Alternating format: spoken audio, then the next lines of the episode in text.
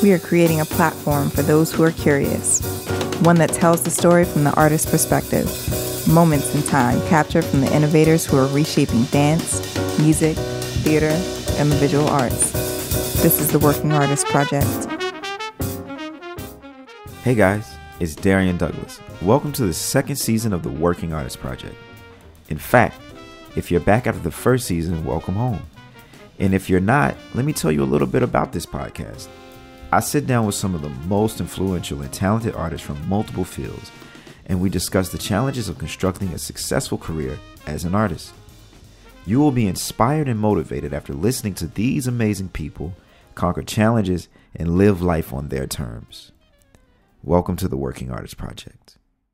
All right, guys, I want to welcome the one and only, the master of everything, Oh, come on now. Peter Nelson, to the Working Artist Project. Thank you so much, man. I appreciate you having me. Yeah, man. I want to get right into this. Why did you choose trombone, man? It's not. It's not an instrument that uh, that seems very popular.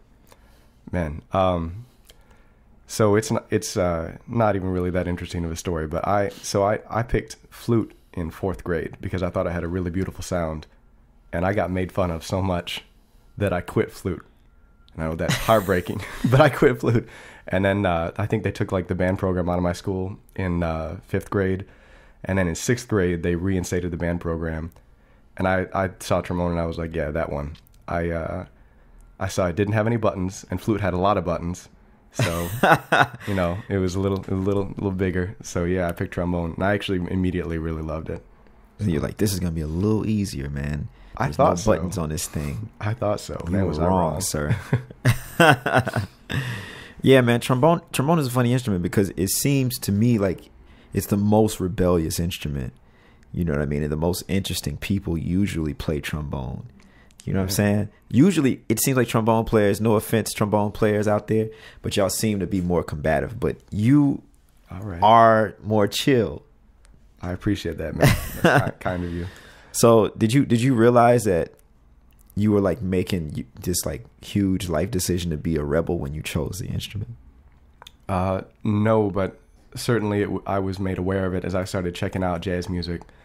Um, I remember, you know, really early when I fell in love with jazz music, I was 13 or 14, and it was almost exclusively with saxophonists and and uh, and trumpet players and, and piano players and singers, and my my stepdad actually got me a J.J. Johnson record, Oh, and that was like I was like, oh my god, this is this is amazing. But as I started to con- as I continued to explore that, I I noticed that there was this kind of this gap. There was not as many. There's not as much representation certainly in the jazz trombone community as there was in saxophone or trumpet per se. Right, right, right.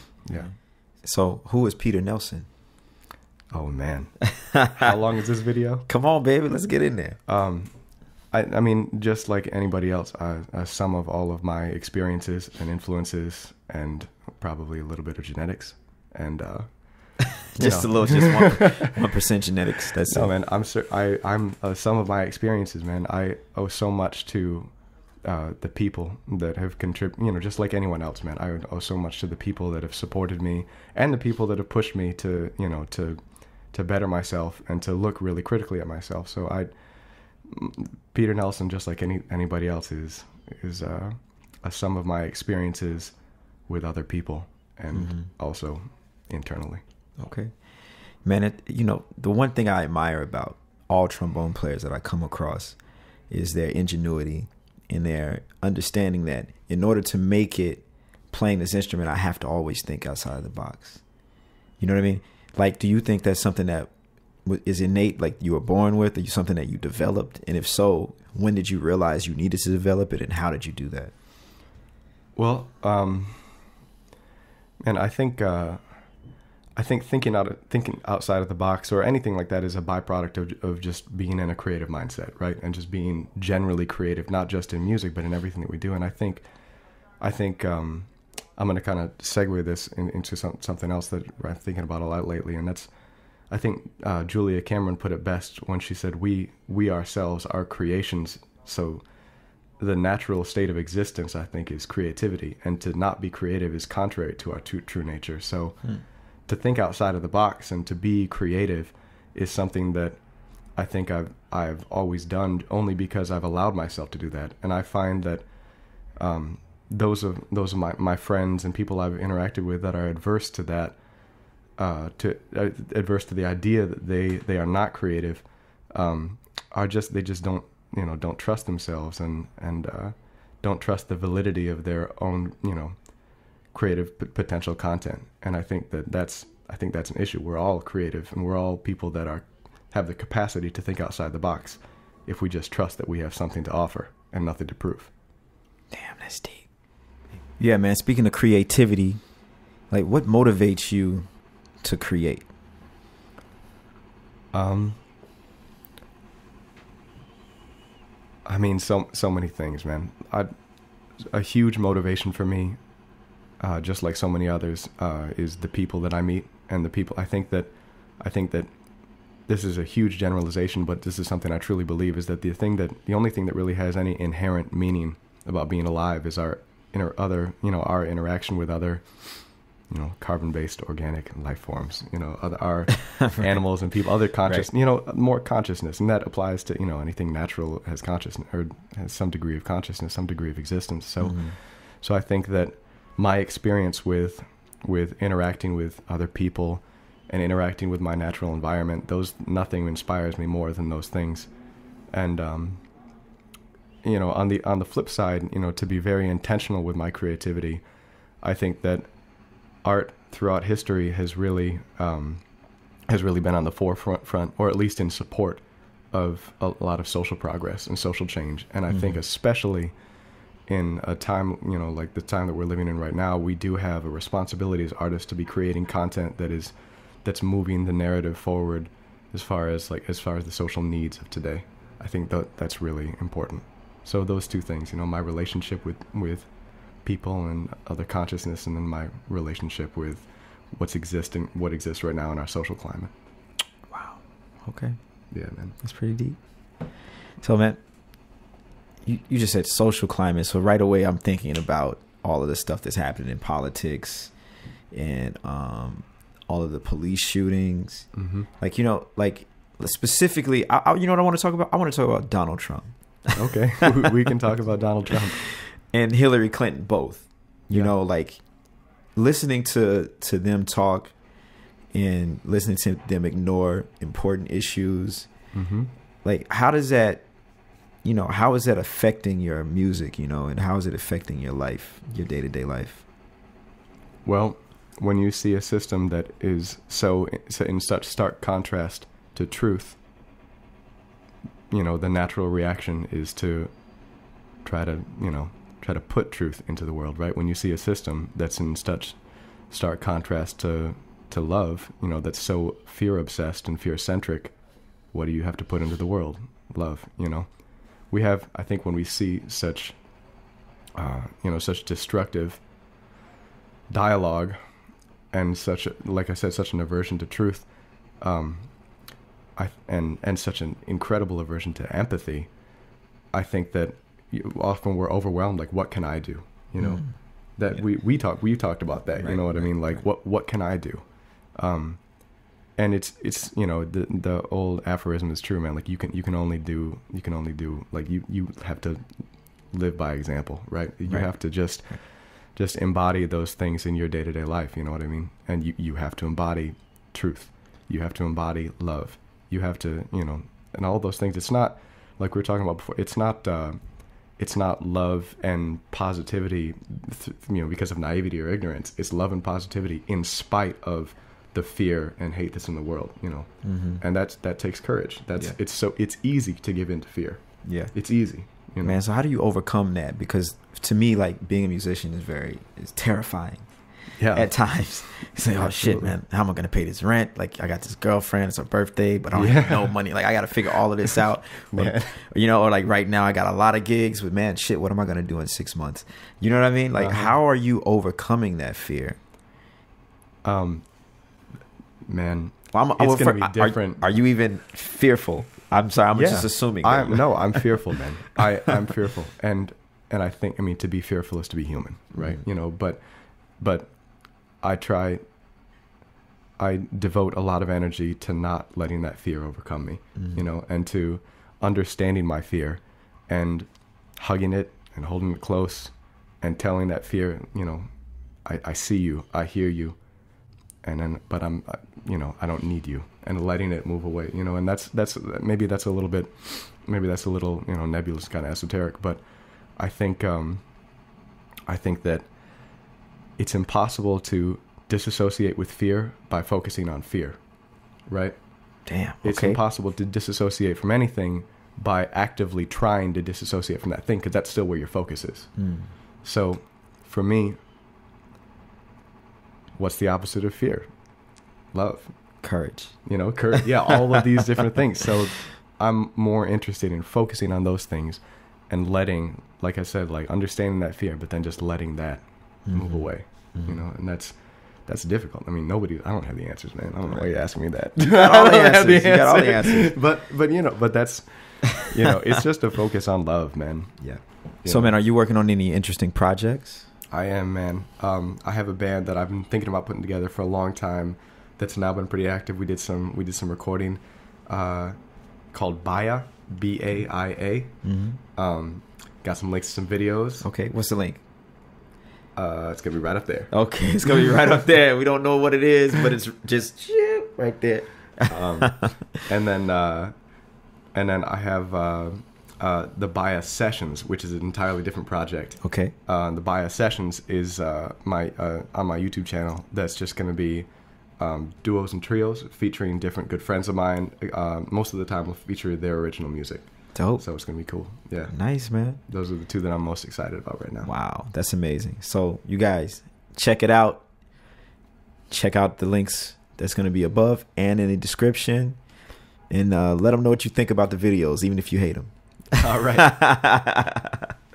so, I'm a, you, you. So recently, you you have a record or an EP that's coming out soon, Mhm. right? Let's talk about that. Like, how did you get to that point, and what was the catalyst for you to be like, now is the time for me to record something and to release it?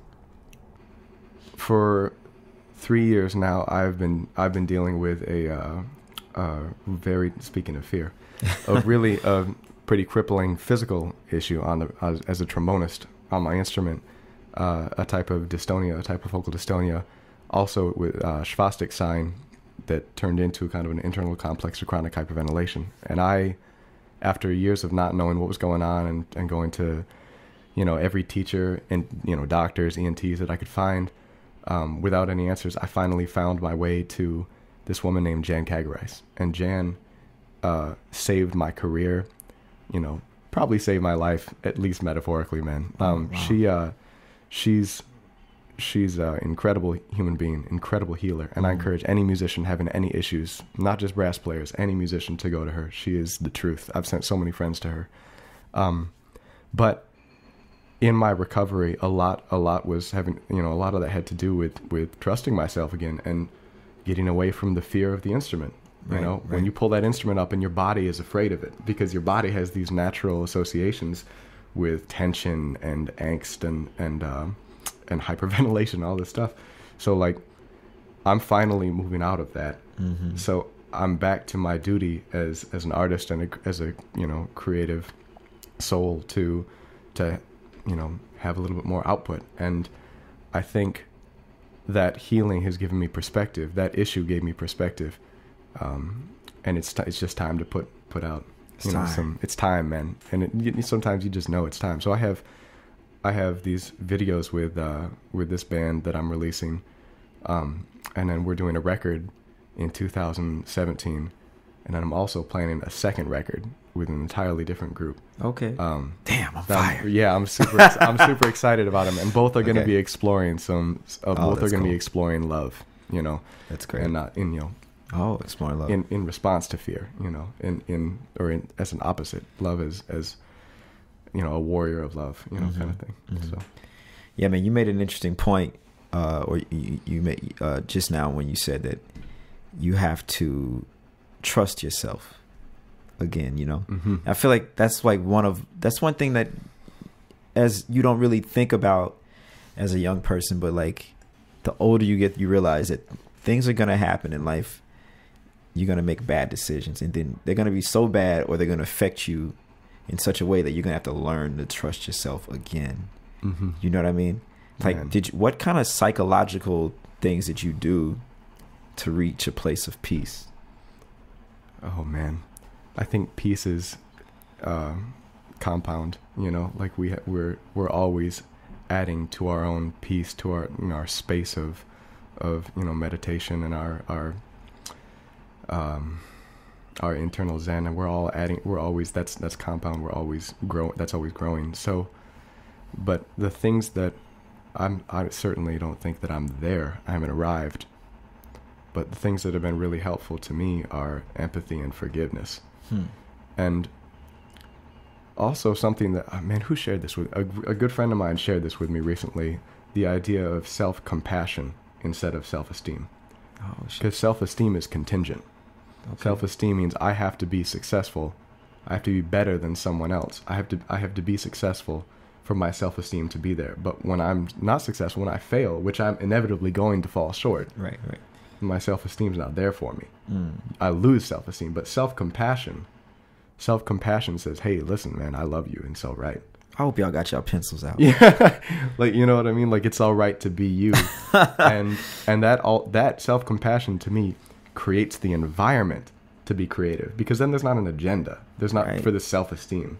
You know, it's like self compassion. I'm already like like what what I said earlier. This is this is a Janism right here, man. Is I uh um I have a lot to offer and nothing to prove. Damn. You know, There it is. these are just just like just committing to that stuff though. But, you know, Mhm. man, that stuff is difficult to commit to. Yeah. Those ideas, especially living in a, a city like New York, as you know, as we've Oh. talked about many times. Yeah, man. Wow, Peter. Shit, man. Appreciate you, bro. Man, I don't even know what to ask you next. Okay, I got one. Okay. Man, why why did you choose to um, to move to New York City? You know what I mean? You play trombone. Nobody don't want a trombone player. man, You know? I You thought you was gonna get a Sesame Street kid? Green. there it is. I'm just playing, guys. I'm a player. I love you, Corey Wallace. but hey, man, if anybody from Sesame Street is watching this, you know, my my website might be in the link. I don't know. Yeah. Oh, we we could put Yeah, his yeah. website right up here. Um man so uh so i do really i do have to express i do like deeply deeply love trombone and um it's not you know no one's gonna pretend that trombone is is not underrepresented um historically and and in modern times. But i do man i have so much respect for the trombonists that are doing it today you know what i mean? That ryan keberle michael dease marshall gilkes elliot mason um man there's so so many dudes. My my contemporaries man like like like corey wallace man. Mm-hmm. great musician man. Great trombone player. Like um so i i uh i have so much love for trombonists and for the lineage of jazz trombone because it's so, it's so rich. Um and it was really important to me to be a part of that. Um and it seems that in all of the musicians and a lot of the artists and, and authors that i respect and love the most it seems like a lot of them lived in new york or at least had some at some point in their life had some affiliation with new york Okay. and I wanted there. There's something here, and there's something about that. All my favorite music is here, so it seemed like the natural move. Mm-hmm. That seemed like the natural move. So, man, coming from Michigan State, right? Mm-hmm. Mike D. Mike Dease is your teacher. Michael Dease was my teacher. Yeah, Rodney Whitaker. Rodney Whitaker. So, what are the two things? One thing you learned from each of them that you're gonna carry with you forever Oh man, one thing. from each of them.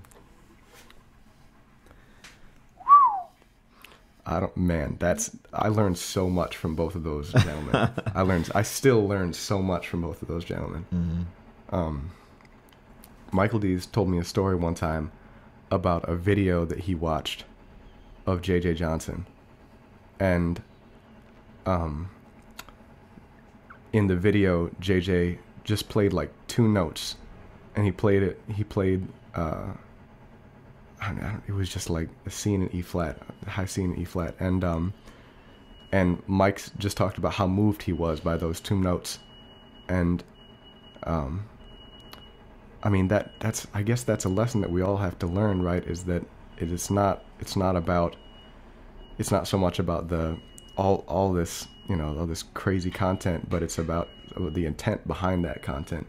And Mike is a musician that I've never heard him play something that it doesn't sound like he really believes. Damn. And okay. that's heavy, man. That's and even like I've just never heard, you know what I mean? Like who wh- how he plays is exactly who he is, and that's Mm-hmm.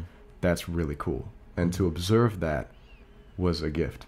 And to to hear him talk about JJ that same way was just these two notes just like so moving. He meant it so, you know, that that was a great thing to both observe and to listen to him talk about. That's with Mike wow. and Rodney, man. Rodney taught me more about mentorship than anyone else in my whole life. Rodney took me on, I mean, Rodney definitely changed my life for sure. He called, I remember I was on a marching band field. Uh, I was about to, I was possibly going to go to Interlac, Interlochen uh, Fine Arts School for my junior year of high school and junior and senior year. And it was I had the audition like two days later, and I was at a marching band rehearsal in Lansing, Michigan, and Rodney called me. He got my number from like my teacher, some somebody, and he invited me because they they needed trombone players to fill out their third jazz band, and he invited me to come play with Jazz Band Three, and I don't know if he knows how much that changed my life, Mm-hmm. but I had I had already had so much respect for the school and had gone to see their concerts all the time and had so much respect for the professors there and um, I I went and played in Jazz Band Three, and I didn't go to Interlock, and I stayed in Lansing. I finished out, which I again there are so many benefits to that too that I'm now learning even more. Um, and then he just you know, he just took me under his wing. He I was teaching two days a week my freshman year in Detroit with Rodney, so I got to teach with Professor Whitaker. I got to I got to watch him teach, and I got to watch him mentor, and at the same time be mentored by him. And, and I mean, just that, man. No one else in my whole life has taught me more about mentorship than Rodney Whitaker. Man, what role does relationship building play in your success as a musician and a human being? Man, the everything. It's like I mean, yeah, every. I mean, relationship building on on all fronts, man. Right? It's like professional relationships, business partnerships, and stuff like that, and also our personal relationships, our friendships, our romantic relationships, fam- familial relationships. I can go through every one of those and talk about how it's you know it's it's it's been you know central to to my development both as a musician and as a human being. Um, and so I think I think it's it everything. Like your family is, is my. I was I have no misconceptions about how incredibly blessed I was with the family that I have. Like my my um, my parents split really early, but there there was I never saw any animosity between them because that was I was like two months old or something like that, you know. Oh, wow, and so okay. to me, to me growing up, uh, it was just normal. You know, I live with mom in Lansing, dad lives in Muskegon. It was not like a weird thing, you know, as opposed to like people that split later and kids are like three or four. That's a Exactly. little more difficult to process. So my family was always really supportive. Both my parents are super creative in their own right. My dad is a lifelong glass blower, so he I was just always doing creative stuff when I was a kid with him, and um, my mother is uh, is all about basically like uh, community like development. Like she she works for a nonprofit. She's the director of a nonprofit. Excuse me for years that does all this stuff with with like bringing in senior programs and like affordable housing stuff, bringing in food a new food resource center into this place, um, like different jobs programs. I mean, it's she like it's she's creative in her own right in that thing and in that in that capacity, and um, they, you know, because of their own experiences and because of their um, kind of professional autonomy, uh, they've they were always supportive of whatever you know field I was going to go into. So when I said music, they were like, "Great, awesome, sounds good." and then my, That's great. you know, our friends like, you know, you can't do anything without friends, man. Mm-hmm. You know what I mean? I uh, and and business relationships. You know, most of my business relationships are my friends now. Right, right, Right. right. You know, I actually, man, I'm gonna tell a story. The first time I met you, and we Okay. talked, we talked about this story, and this, but this is really important, and this is something that is not unique to the to the jazz world, but it's central to the jazz world in my experience.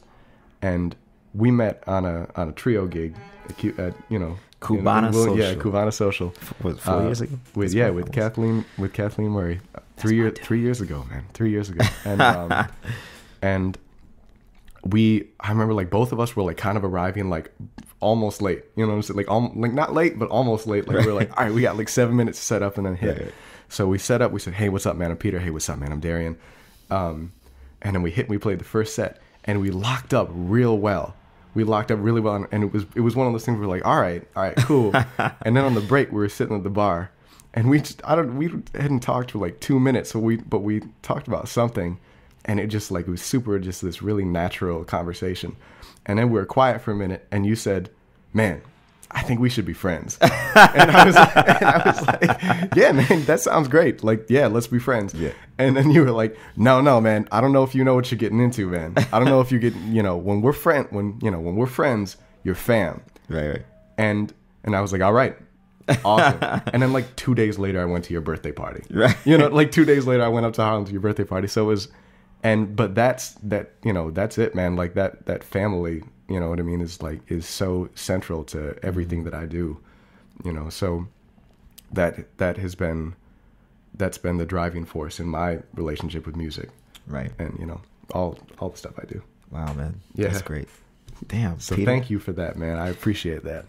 So just speaking of relationships and like, uh, you know, business relationships, Mm-hmm. friendships, like the other element or the other level to the next level to that is love, Yeah. romantic love. You Mhm. know what I mean?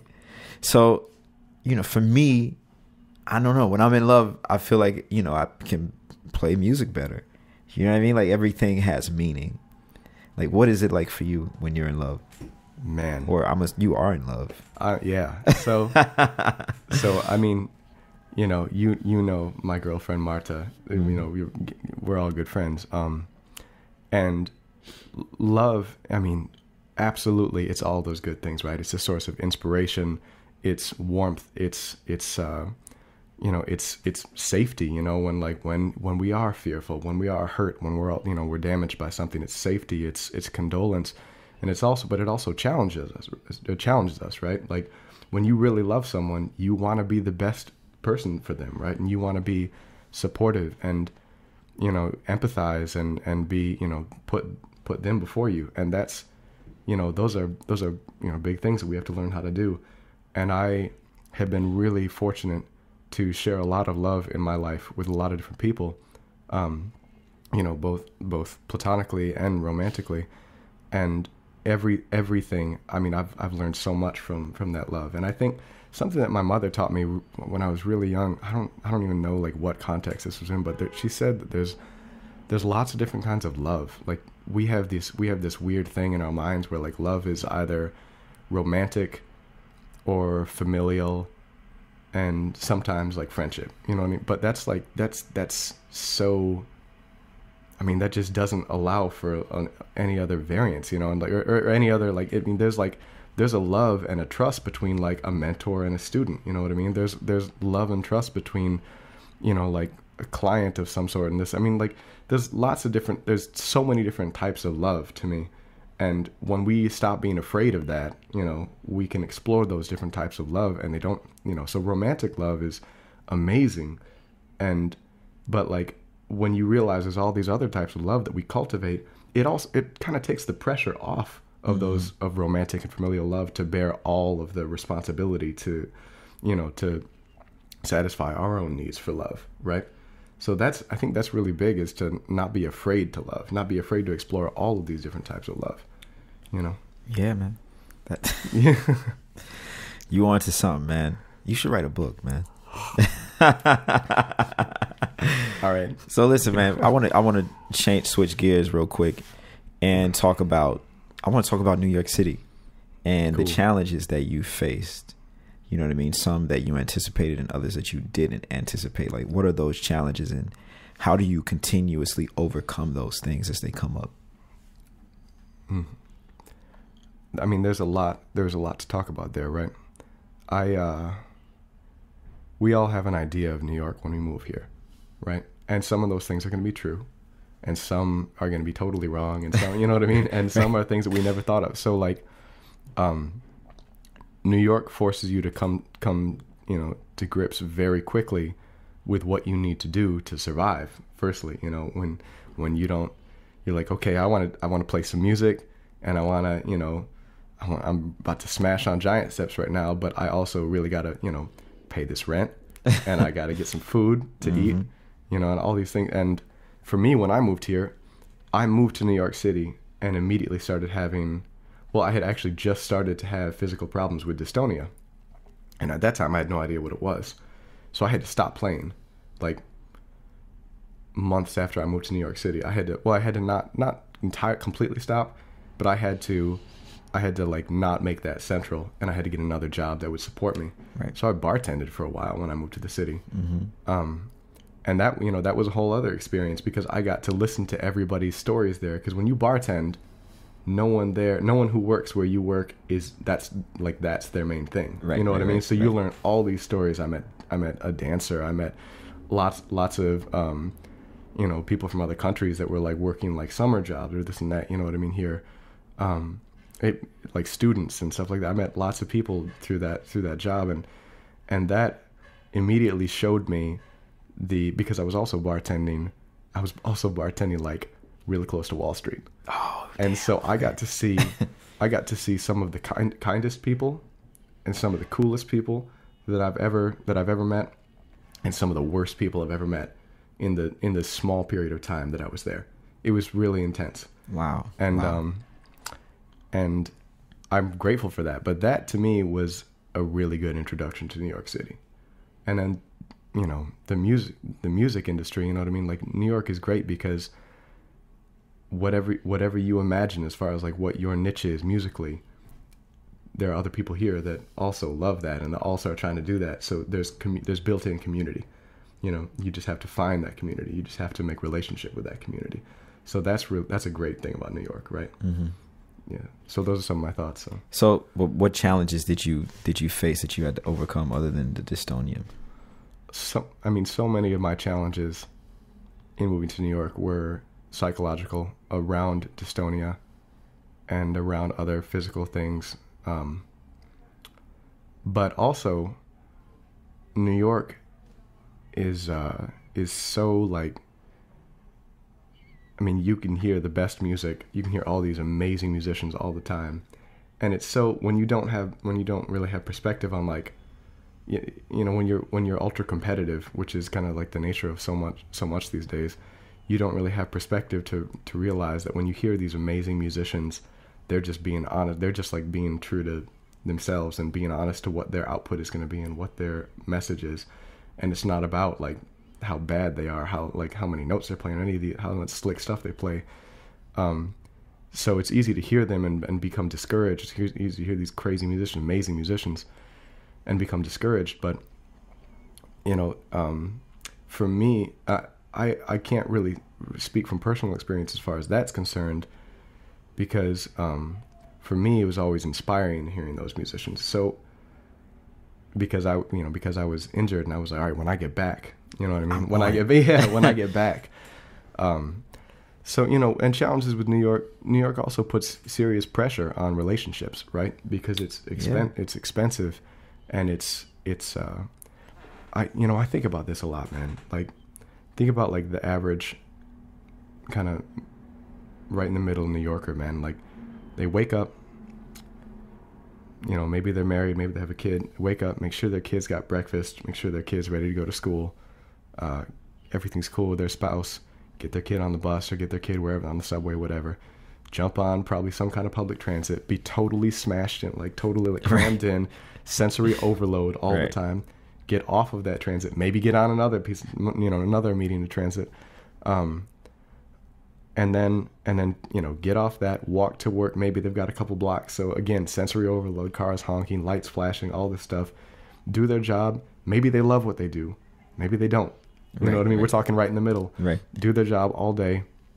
Potentially, it's not a great day. Then they have to come do the same thing, sensory overload all the way home. You know, raise the kids for 10 minutes, eat dinner for 10 minutes, relax for 10 minutes, you know, go to sleep, do do it again. You know, that's I empath I like it takes a lot. I think it takes a lot to to be in New York, you know what I mean? To Mhm. it takes somebody told me like if you get through your first year, you done well. If you get through your second year, you're here. and I and I, I like that. and um, you know I don't know if that's across the board, but I think I think that I have a lot of respect and a lot of empathy and compassion for people that have the courage and the fortitude to commit to commit to life here Mhm. and trying to make you know trying to make their world and also the world around them a better place because of it. That's I have a lot of a lot of respect for that. Yeah, man. What are three things uh, when you that you're grateful for, man? And I want you to like really think about this. Like, if you just had to choose three things in your entire life, or three moments that you're really grateful for, that uh, you know, because sometimes I sit and I think about three things I'm really grateful for to, to keep my life in perspective. You know what I mean? To Mhm. remind me of like no matter what's happening, that hey man, it's gonna be cool. What are those three things for you? Oh man, put me on the spot. Since I only get three, I'm gonna have to say the first thing that I'm grateful for is absolutely love. First thing, the love, you know, with my family, and with my friends, and with what I do, all those things. Love is certainly something I'm, you know, incredibly grateful for. Um,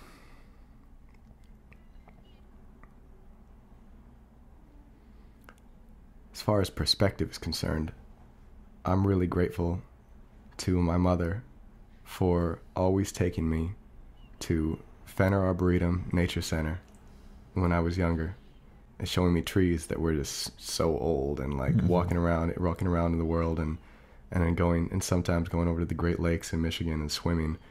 I'm grateful for that. I'm grateful for like, the natural world because it just puts it in perspective, you know, like nothing is nothing is forever and there are so many things in this universe that are you know embarrassingly older than us you know what i mean Right, and right, right. and that and you know that just you know it just shows you you know just commit to commit to what we have now commit to this right now because you know there's no sense in worrying so much no, nothing's not Yeah, that deep right. basically Yeah. and then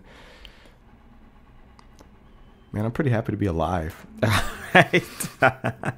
You're the second person to say that. I would say that. That's I would good. say that, man. It's um, there's a lot of really terrible shit in the world, and there's a lot of incredibly beautiful shit in the world, Mm-hmm. and there are, you know, things that are incredibly difficult to to deal with and to move through, and there are things that are insanely gratifying, right? But, but I'm, I'm grateful that I get the opportunity, you know, right here, consciously to engage in those things and to be part of those things. So I'm really grateful to be alive. That's what's up. I'll give Yeah, you man. one. All right. The one thing that I'm most grateful for that I could always think about to center and ground myself is my nephew. And so I always think about us getting ice cream. You know what I mean?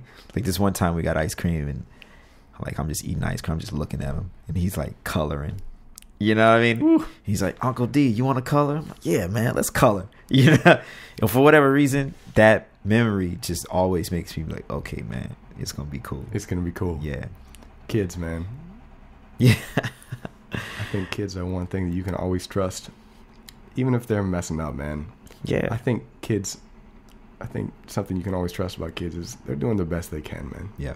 Even if they're even if they're messing up, they're doing the best they can. Can't say that about everybody, but kids, man. You're right. There Yeah. it is. I want to thank Peter Nelson for coming on the Working Artist Project. Thank you, man. Thank you for having me, Darrian. Till next time.